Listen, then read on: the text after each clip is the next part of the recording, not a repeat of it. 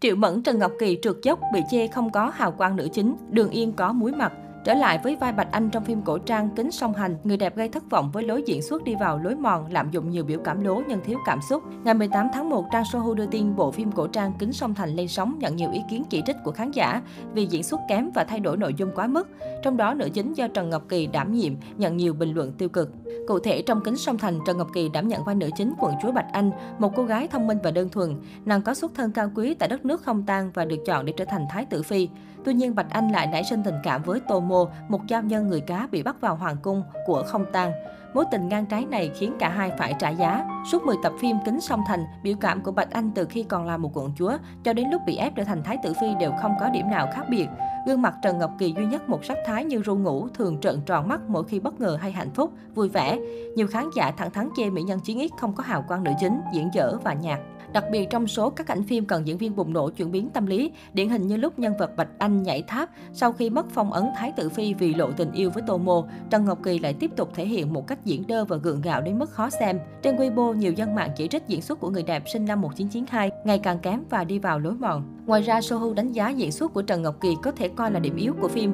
Nữ diễn viên có ít biểu cảm, duy trì một sắc thái, dù trong những phân đoạn phải bộc lộ nhiều cung bậc cảm xúc. Cách diễn của Trần Ngọc Kỳ bị đánh giá là rập khuôn từ những tác phẩm trước như Lượng Thế Hoang hay Nguyệt Thượng Trọng Hỏa. Từ trang phục đến diễn xuất, người xem khó lòng nhận thấy sự khác biệt giữa ba nhân vật này, trang báo viết. Truyền thông tiếc nuối bởi với kịch bản yêu hận tình thù kéo dài hàng trăm năm, từ kiếp này qua kiếp khác, vốn được khán giả yêu thích nhưng kính song thành không thành công. Trong khi đó, nhiều tác phẩm cũng có nội dung tương tự lại đạt thành tích tốt như Tam sinh tam thế, Thập lý đào hoa, Hương mặt tựa khói xương, Lưu ly. Trước đó, Trần Ngọc Kỳ được đánh giá là nữ diễn viên trẻ đầy triển vọng của thế hệ chiến X với một số vai diễn ấn tượng.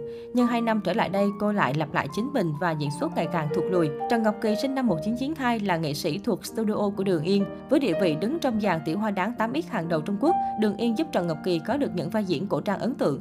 Trước năm 2020, nữ diễn viên trẻ được kỳ vọng sớm vươn lên hàng sao hạng A như Địch Lệ Nhiệt Ba, Dương Tử, Trịnh Sản. Lần đầu tiên nhìn thấy Ngọc Kỳ, tôi cảm thấy em ấy cùng với tôi trong quá khứ rất giống nhau. Lặng yên đứng đó không nói gì, nhưng trong ánh mắt tràn ngập linh khí, Đường Yên nói về đàn em của mình. Năm 2016, Đường Yên giúp Trần Ngọc Kỳ giành vai phụ cửu công chúa trẻ đẹp, Thác Bạc Địch trong Cẩm Tú Vị Ương. Đây là bộ phim truyền hình có ảnh hưởng bậc nhất năm 2016 và đạt mức rating cao trong lịch sử phim truyền hình Trung Quốc. Nhờ vậy, tên tuổi Trần Ngọc Kỳ cũng được công chúng biết đến rộng rãi. Đến năm 2018, Trần Ngọc Kỳ tiếp tục đóng vai phụ, biện thành công chúa trong bộ phim truyền hình cổ trang ăn khách nhất năm đó là Hương mật tựa khói Sương. Đến năm 2019, cô thể hiện vai quận chúa Triệu Mẫn trong ỷ Thiên Đồ Long Ký bản mới, đóng cùng Tăng Thuấn Hy và Trúc Tự Đan. Tác phẩm này bị đánh giá là chất lượng trung bình, nhiều ý tưởng cải biên sai lệch không được lòng khán giả. Song Trần Ngọc Kỳ là diễn viên hiếm hoi đạt được thành công về mặt danh tiếng trong ỷ Thiên Đồ Long Ký 2019. Theo Sina, Trần Ngọc Kỳ có điểm mạnh là gương mặt ưa nhìn, trẻ trung hơn tuổi, nét đẹp phù hợp phim cổ trang. Tuy nhiên điểm yếu của cô là khả năng tạo tương tác với với bạn diễn. Mặt khác, Trần Ngọc Kỳ lựa chọn nhân vật đi vào lối mòn có nhiều nét giống nhau cả về ngoại hình lẫn tính cách xuất thân, thường là quận chúa. Trần Ngọc Kỳ không tìm ra được điểm độc đáo khác lạ giữa các nhân vật, khiến khán giả nhanh chóng cảm thấy nhàm chán với các vai diễn do cô thể hiện. Thành công ở các vai phụ nhưng thất bại khi đảm nhiệm vai chính, Trần Ngọc Kỳ đang bị đánh giá là không có hào quang nữ chính. Nếu tình trạng này tiếp tục, nữ diễn viên khó lòng được giao vai trò quan trọng trong các dự án lớn.